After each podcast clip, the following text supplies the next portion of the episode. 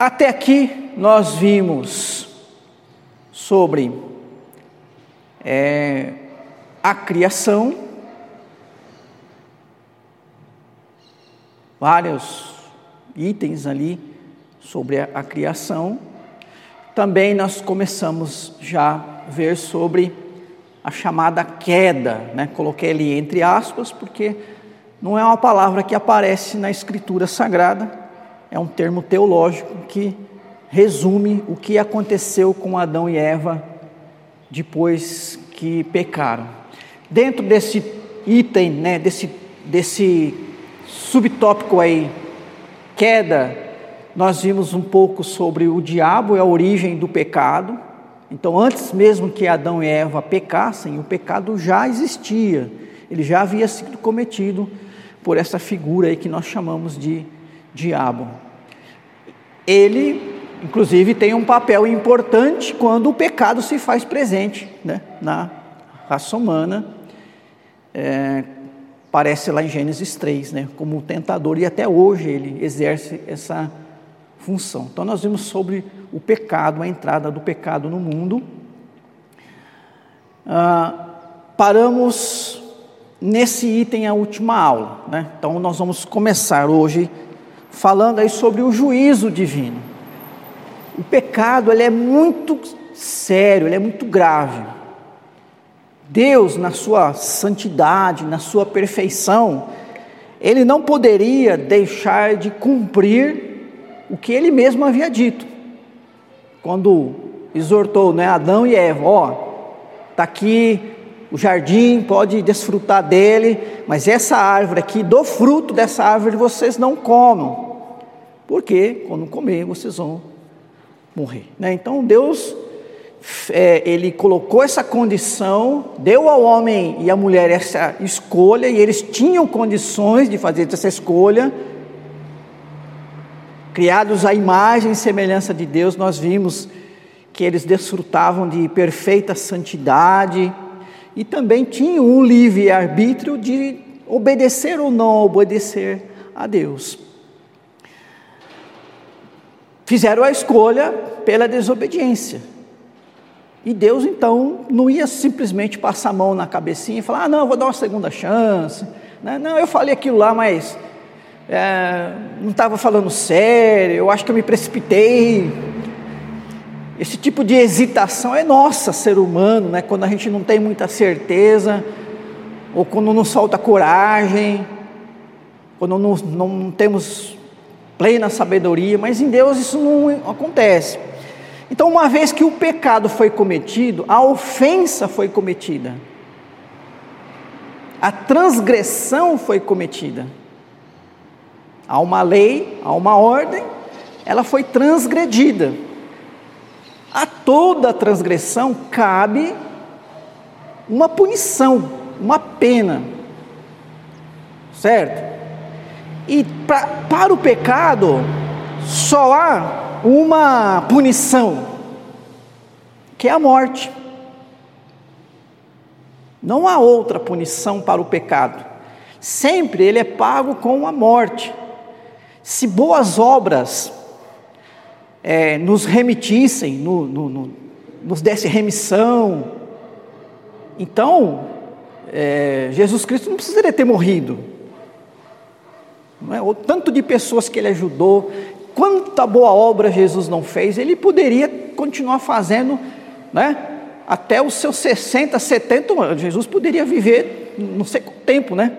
Sendo, tendo essa natureza humana e divina, fazendo boas obras. Por que que, digamos assim, no auge né, da sua idade, e, em pouco tempo de ministério, três anos, ele então vai voluntariamente, entendendo que era o plano do Pai, morrer, porque não havia outra maneira de uh, da remissão do pecado senão a morte. Se nossa justiça, se nossas boas obras fossem suficientes, então nós teríamos que dar razão ah, para aqueles que procuram viver nessa vida fazendo boas obras, não motivados necessariamente pelo amor, mas pensando até mesmo em conseguir ganhar, comprar uma casinha no céu para ele. Né? Há religiões que ensinam isso é, de forma única, né? Então, por exemplo, o Espiritismo kardecista, embora o conceito de salvação deles é diferente, né? É, é mais, tem a ver mais com retorno, de uma forma melhor. Mas o próprio catolicismo, ele mescla um pouquinho entre graças e boas obras, né? Ah, o pecado só é pago com a morte. Então, quando nós falamos do juízo divino, nós vamos pensar que a punição é a morte e ela é em três instâncias. Então, a primeira instância da morte é a espiritual. Vamos para Efésios capítulo 2, a partir do primeiro versículo. Efésios 2, de 1 a 5 ele vos deu vida, estando vós mortos nos vossos delitos e pecados, nos quais andastes outrora, segundo o curso deste mundo, segundo o príncipe da potestade do ar, do espírito que agora atua nos filhos da desobediência, entre os quais também todos nós andamos outrora, segundo as inclinações da nossa carne, fazendo a vontade da carne e dos pensamentos, e éramos por natureza filhos da ira, como também os demais.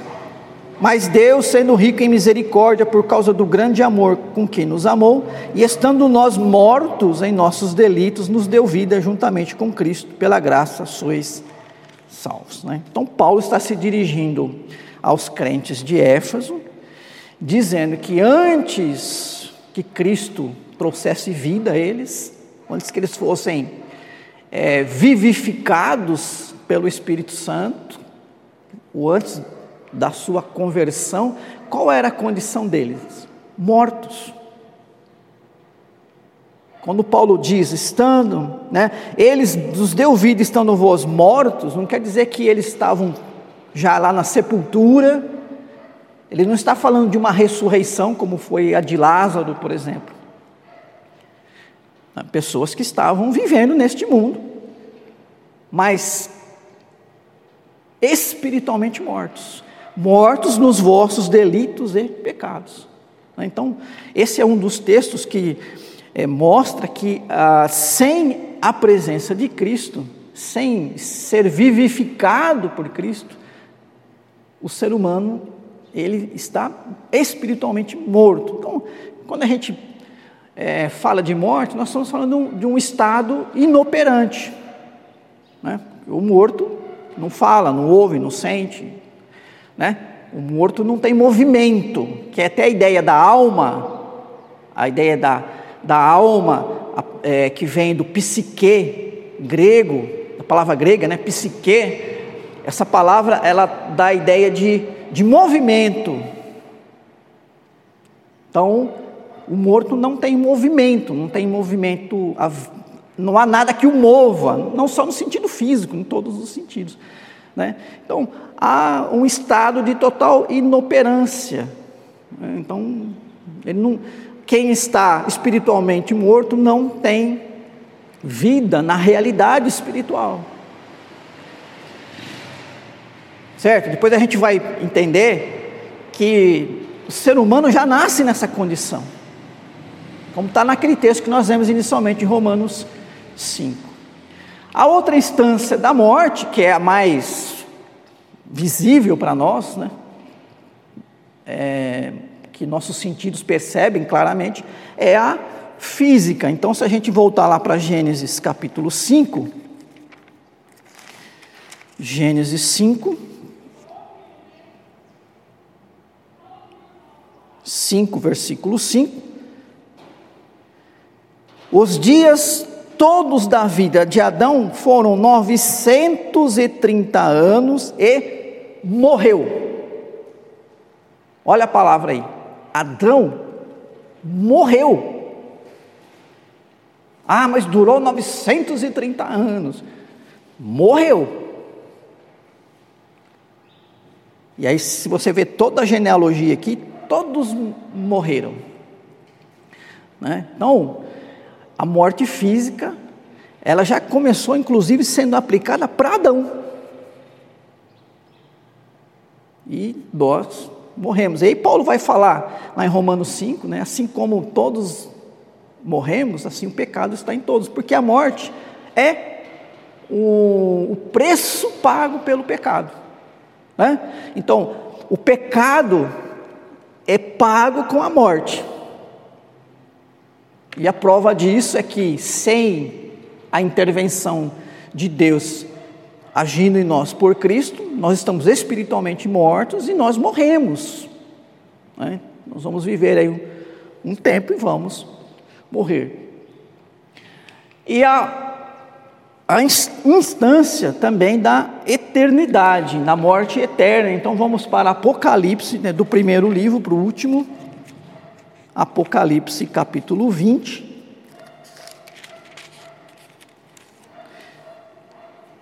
Versículo 13.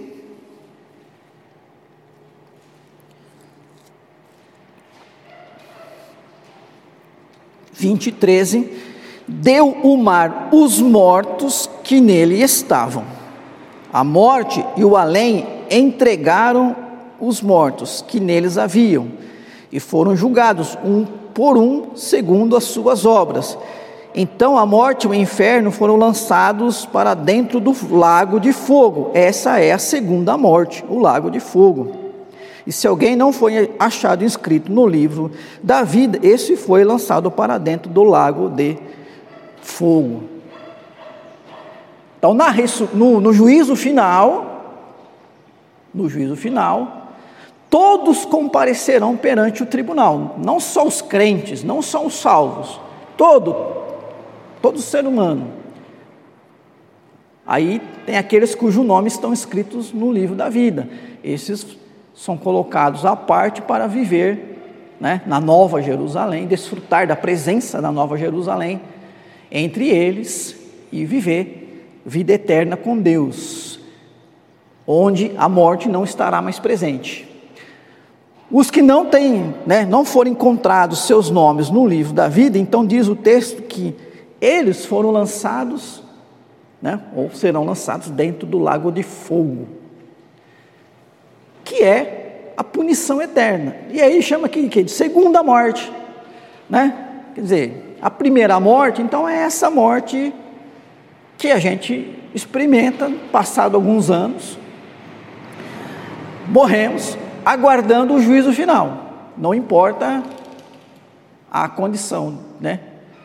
A segunda morte, então, o que? Olha, você vai agora experimentar um estado de morte eterna. Então, é total isolamento da graça de Deus sendo punido, né?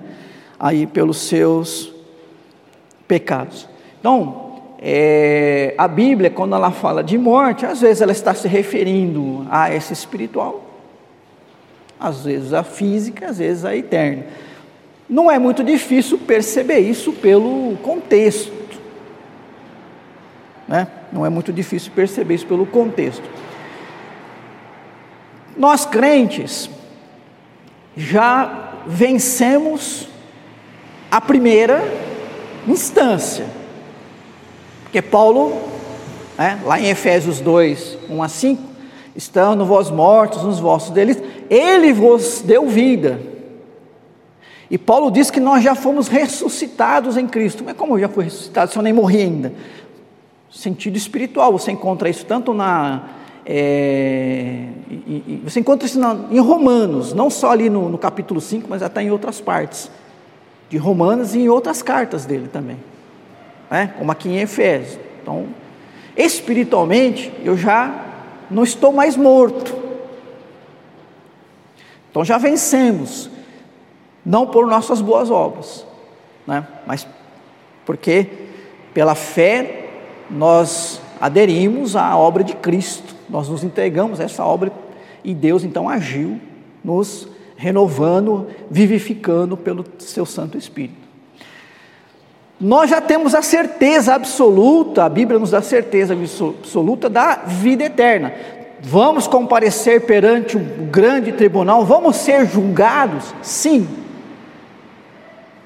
Nós vamos ser julgados, mas não no sentido de vai ou não ser condenado, porque nós não vamos ser condenados, né? Nós, quem? Que fomos alcançados pela graça, né? Porque a nossa sentença já é certa, a eternidade. Vamos ser julgados em relação às nossas obras, em relação aos nossos galardões, né? E também para ficar claro para todo mundo que esses que estão sendo, né, colocados para viver eternamente com Deus, é, assim estão porque a obra de Cristo operou neles. ok? Então nós, nós vamos sim comparecer perante o juízo, Deus, né, no juízo final, mas não há dúvidas de que é, viveremos eternamente com Ele. Então a nossa vida eterna é uma certeza. Tá? Quem nele crê tem a vida eterna. A morte física, nosso corpo ainda não se libertou da morte física. Ainda não. Quando? Na ressurreição. Na segunda vinda de Cristo. Quem estiver vivo e for crente, estiver vivo, vai ter a experiência de Enoque, de Elias. Diz o texto, né?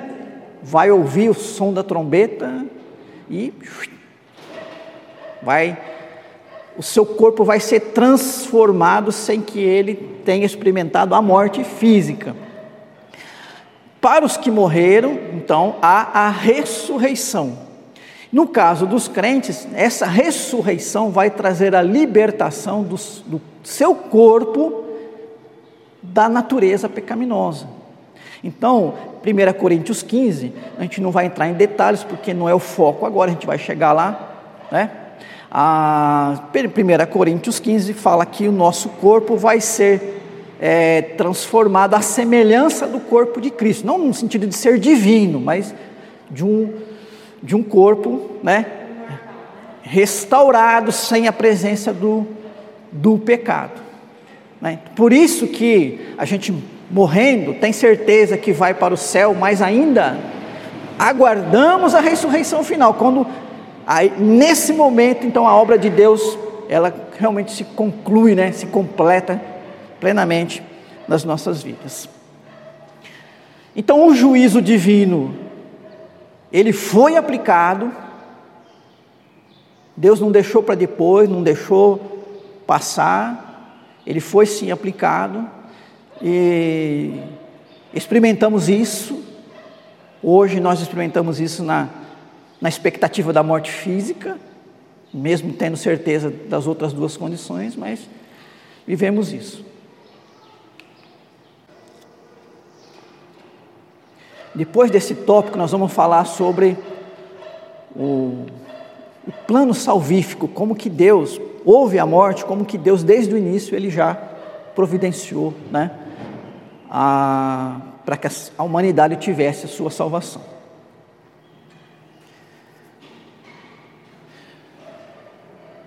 A universalidade do pecado. Nós lemos Romanos 5, nós lemos só até o versículo número 5, mas o versículo número 12 diz assim: Portanto, assim como por um só homem entrou o pecado no mundo, e pelo pecado a morte, assim também a morte passou a todos os homens, porque todos pecaram. Também Romanos 3, 23.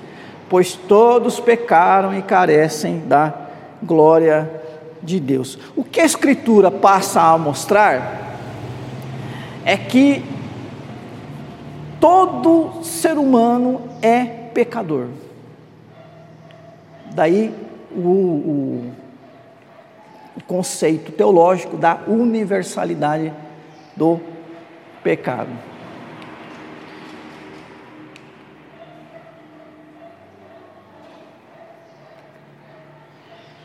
Segundo João, o diabo não é não só é pai da mentira, como também é pai dos que praticam o pecado. Então vamos ler ali, ó, 1 João 3, 8 a 10. Aquele que pratica o pecado procede do diabo, porque o diabo vive pecando desde o princípio. Para isso se manifestou o Filho de Deus, para destruir as obras do diabo. Todo aquele que é nascido de Deus não vive na prática do pecado, pois o que permanece nele é a divina semente. Ora, esse não pode viver pecando, porque é nascido de Deus. Nisto são manifestos os filhos de Deus e os filhos do diabo. Todo aquele que não pratica justiça não procede de Deus, nem aquele que não ama a seu irmão. Então, nessa questão da universalidade do pecado, o que a gente começa a ver é que a Escritura vai começar a separar né, aqueles então que são filhos de Deus, não no sentido de criação, mas no sentido de não viver na, imitando Adão e Eva, né, no, na prática do pecado, mas de viver agora uma vida segundo a vontade de Deus. Da outra forma, quem vive então pecando, passa a ter essa filiação do diabo, filho do diabo, não no sentido de que foi criado pelo diabo. O diabo não criou, ele não cria vida, ele não tem poder para criar vida porque ele não é Deus. Né? É filho no diabo no sentido da imitação. Então, olha só é, a implicação que o pecado trouxe ao mundo. Deus criou diretamente com as suas mãos o ser humano. Deus soprou no ser humano um fôlego de vida diretamente. Deus fez o ser humano a sua imagem e semelhança.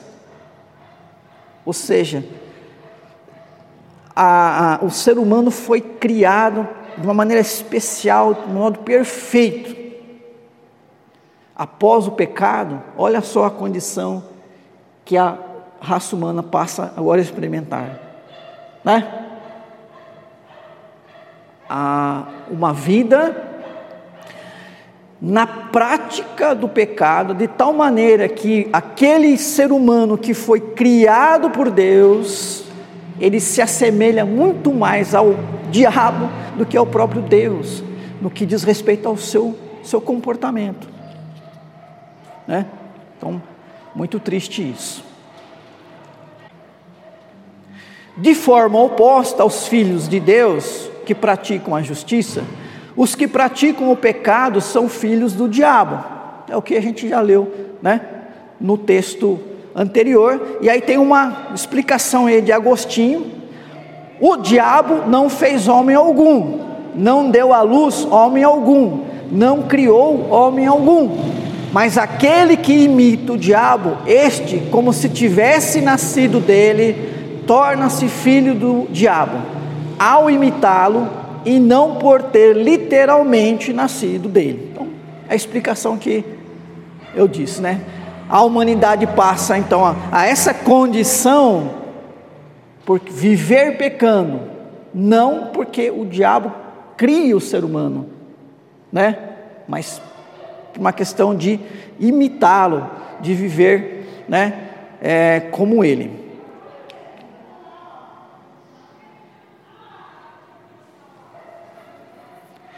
Como o pecado então passou a todas as pessoas, como houve essa universalidade do pecado, o que a Bíblia começa a mostrar então depois de Adão e Eva é que toda a humanidade passa por esse processo de degeneração. Né? Degeneração significa uma coisa como corrupção, alguma coisa que está se corrompendo, que está se apodrecendo. Né? Então, essa é a situação da humanidade depois do pecado. Eu trouxe um, um, um gráfico. É, aqui a gente então tem a descendência de Adão, então Caim e Abel, né, os primeiros filhos, depois já vem Sete e Enos, e aí já vem a sua descendência, Nós já temos a, a história de Caim, que é uma história cheia de. É uma história do primeiro homicídio, nós vamos mostrar ali. Nós temos já Lameque também cometendo homicídio. Ah, enfim, daqui para frente a gente começa a ver o pecado presente no mundo. Isso vai ficar um pouquinho mais claro nos textos seguintes. Então, Caim, Gênesis 4. Nós não vamos ler todo o texto ali, e até porque é um texto conhecido. Caim é conhecido como o primeiro homicida. Não é isso? Pensando melhor, Caim, ele foi o primeiro ímpio. E por ter sido ímpio, então ele agiu, né? praticou o pecado, no caso dele, né? um terrível pecado, o do homicídio. Por que o primeiro ímpio? Porque antes dele cometer o assassinato, ele e o irmão dele, o Abel, compareceram perante Deus com oferta. Foram lá para cultuar a Deus. E diz o texto que Deus não se agradou de Caim.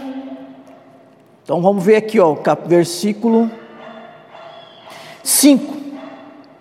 Ao passo que de Caim e de sua oferta não se agradou Deus. Então Deus, ele não, ele não apenas não se agradou da oferta, mas ele também não se agradou de Caim. Se a gente fizer um estudo sobre oferta, dízimo e oferta no Antigo Testamento,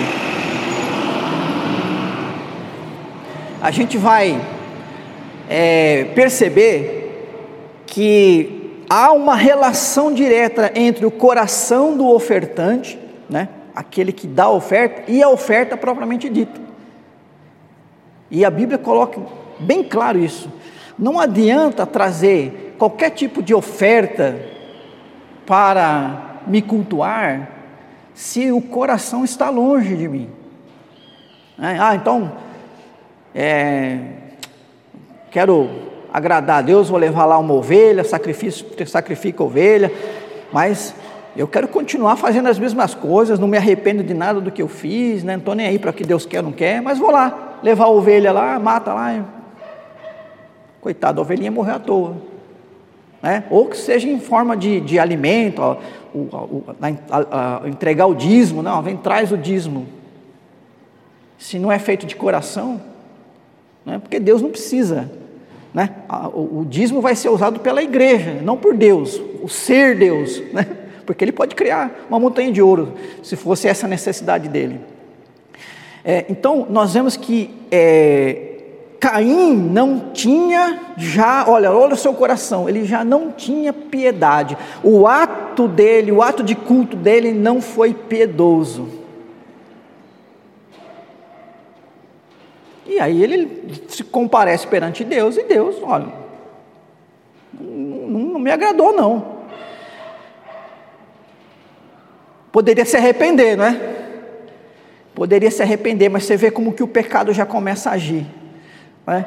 E aí, ao invés de se arrepender, ele cirou. E cirou. E foi descontar essa ira no irmão. Isso, né? Veja bem, diz, o texto não diz que Abel não gostou da oferta dele. É, você não gostou de mim, Abel, então eu vou, você vai ver, eu vou dar um, uma lição em você. Mas quem não gostou da oferta dele foi Deus. E aí, como com o irmão foi diferente, porque o irmão era piedoso, ele, por inveja, né, foi lá e matou o irmão. Então, o Caim é o primeiro ímpio, mais conhecido como o primeiro homicida. Sim, é o primeiro homicida, mas a gente percebe já a presença do pecado aqui, né, no descendente de Adão. Tem uma palavra aqui de Lutero. O ímpio pode receber um bem, porém de modo algum fazer um bem, e não pode agradar a Deus a obra daquela pessoa que ela mesma não agrada a Deus. Principalmente a segunda parte, está bem claro para nós, né? na aplicação aqui sobre Caim. O ímpio não pode agradar a, a Deus, ou não pode agradar a Deus a obra do ímpio, né? daquela pessoa que ela mesma não agrada a Deus. Então, se eu não agrado a Deus, nada que eu fizer vai agradá-lo também. Porque Deus não está procurando o fazer, o ter, mas o ser. É isso que ele busca, né? Como a gente tem estudado aí recentemente sobre Davi, um homem que, cujo coração agradava a Deus, e é isso que ele instruiu Samuel, né? Samuel, ó, eu vou, você vai ungir quem rei? Aquele que eu conheço o coração e sei que me agrada, tá certo? Tudo bem?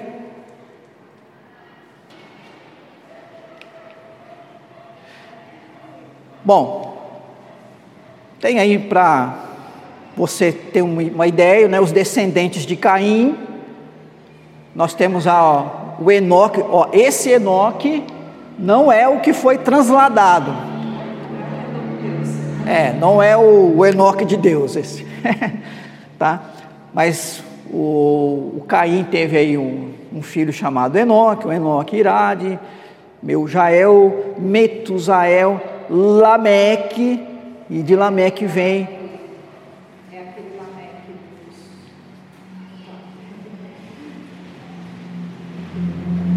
Vamos ver. Olha lá, o Lameque, Gênesis 4 ainda, né, do 24 e 25. Então vamos ler aqui, 24 e 25. Lameque dizendo às suas duas esposas: Sete vezes se tornará a vingança de Caim de Lameque, porém setenta vezes sete.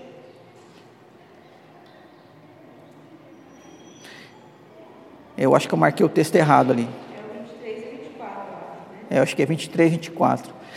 Exatamente. Depois eu corrijo ali no slide.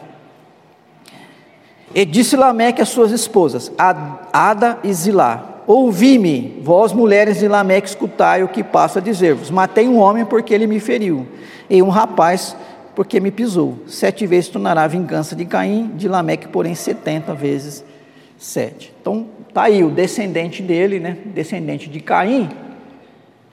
Está lá, bem lá para lá para frente, mas que também, imitando aí, né? Um ancestral seu. Opa! E uh, Gênesis. Espera aí, estou apertando errado aqui. Gênesis capítulo 6, versículos 5 e 7. Esse texto é importante.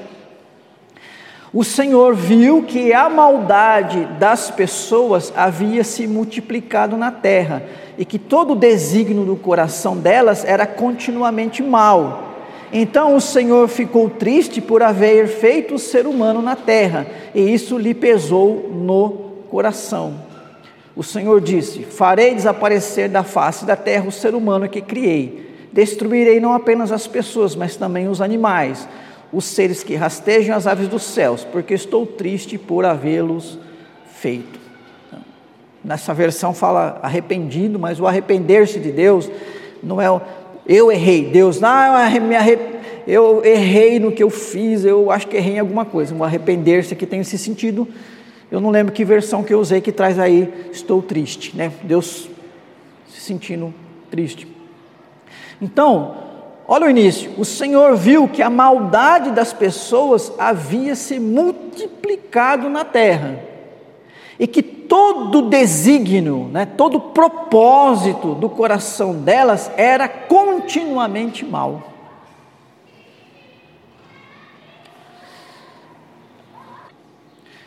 Bom, o plano restaurador de Deus, como eu disse anteriormente, ah, Deus criou todas as coisas, o pecado entrou no mundo, com o pecado a morte, a, o pecado e a morte então passou para todo mundo, a raça humana se degenerando, mas Deus não ficou assistindo passivamente e assim, puxa, olha, criei o ser humano, mas deu tudo errado.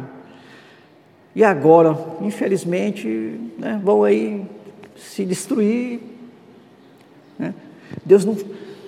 É, é, é, Deus sempre teve então um plano de salvação, um plano para que pudesse essa humanidade ser restaurada. O plano restaurador de Deus.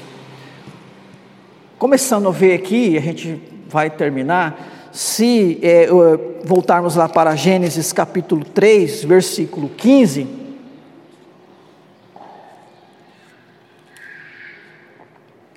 Gênesis 3,15. Porém, inimizade entre ti e a mulher, entre a tua descendência e o seu descendente este te ferirá a cabeça e tu, tu lhe ferirás o calcanhar. Os estudiosos costumam chamar esse versículo de proto-evangelho, né? um pré-evangelho, um evangelho em germe, né?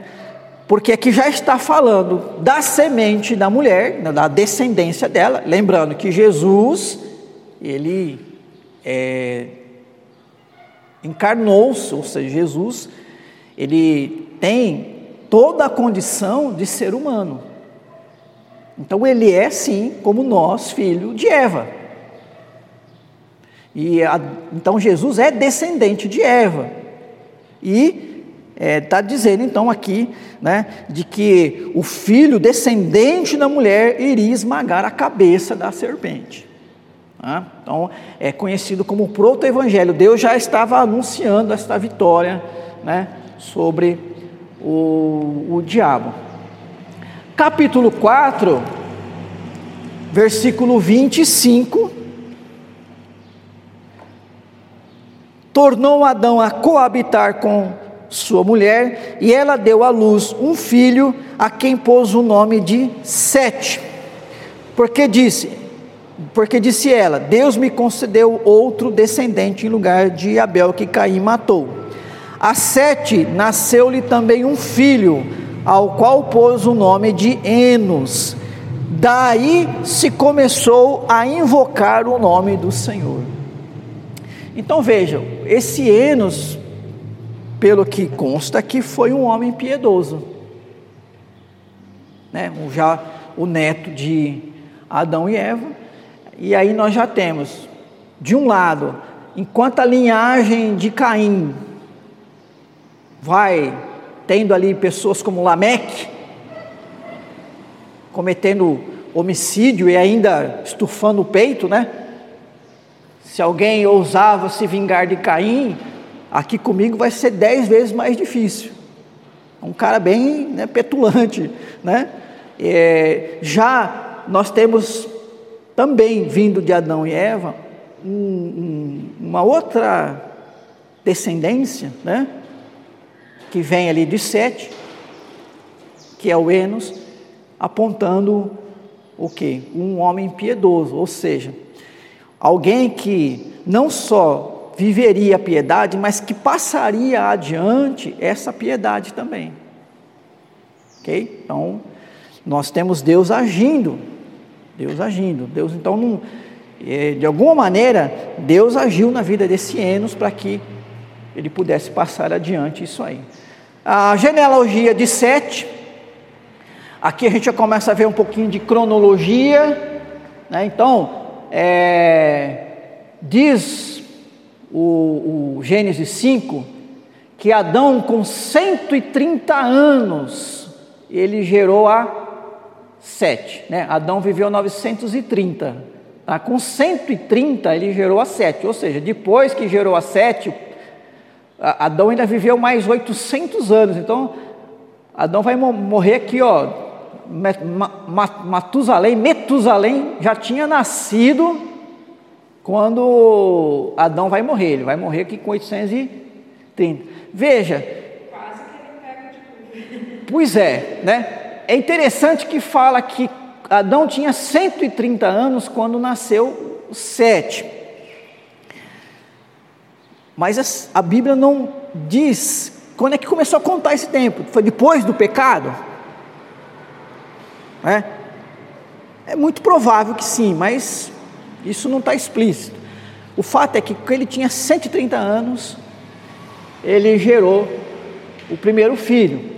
É, quando Adão tinha 235, o Sete gerou Enos. Quando ele tinha 325, o Enos gerou Cainã, né? E assim vai, né? Então, quando Enoque nasceu, Adão tinha 622 anos, certo? É, quando Metusalém nasceu, Adão tinha 687. Na verdade, ele morreu com 930. Quase que ele pega o Noé aqui, né? É, Noé quase conheceu o Adão, né? Porque Adão, Noé nasce no chamado ano da criação, tá? Ele nasce no ano 1056. Depois a gente vai ver que Noé, quando, com 500 anos, ele tinha três filhos: Jafé, Sem e Cã. Tá? E com 600 anos, com 600 anos, quando Noé tinha 600 anos, ou seja, depois de 100 anos que havia nascido esses três, não nasceram no mesmo ano, mas a Bíblia fala assim, veio dilúvio, certo? Então, de Adão até o dilúvio, se a gente pegar a genealogia aqui de Gênesis, é 1656 anos. Essa é a cronologia que aparece aí na, tá? no, no texto bíblico. Bom, entrar em Noé, dilúvio, a gente vai deixar para o próximo domingo, por causa do nosso, nosso tempo.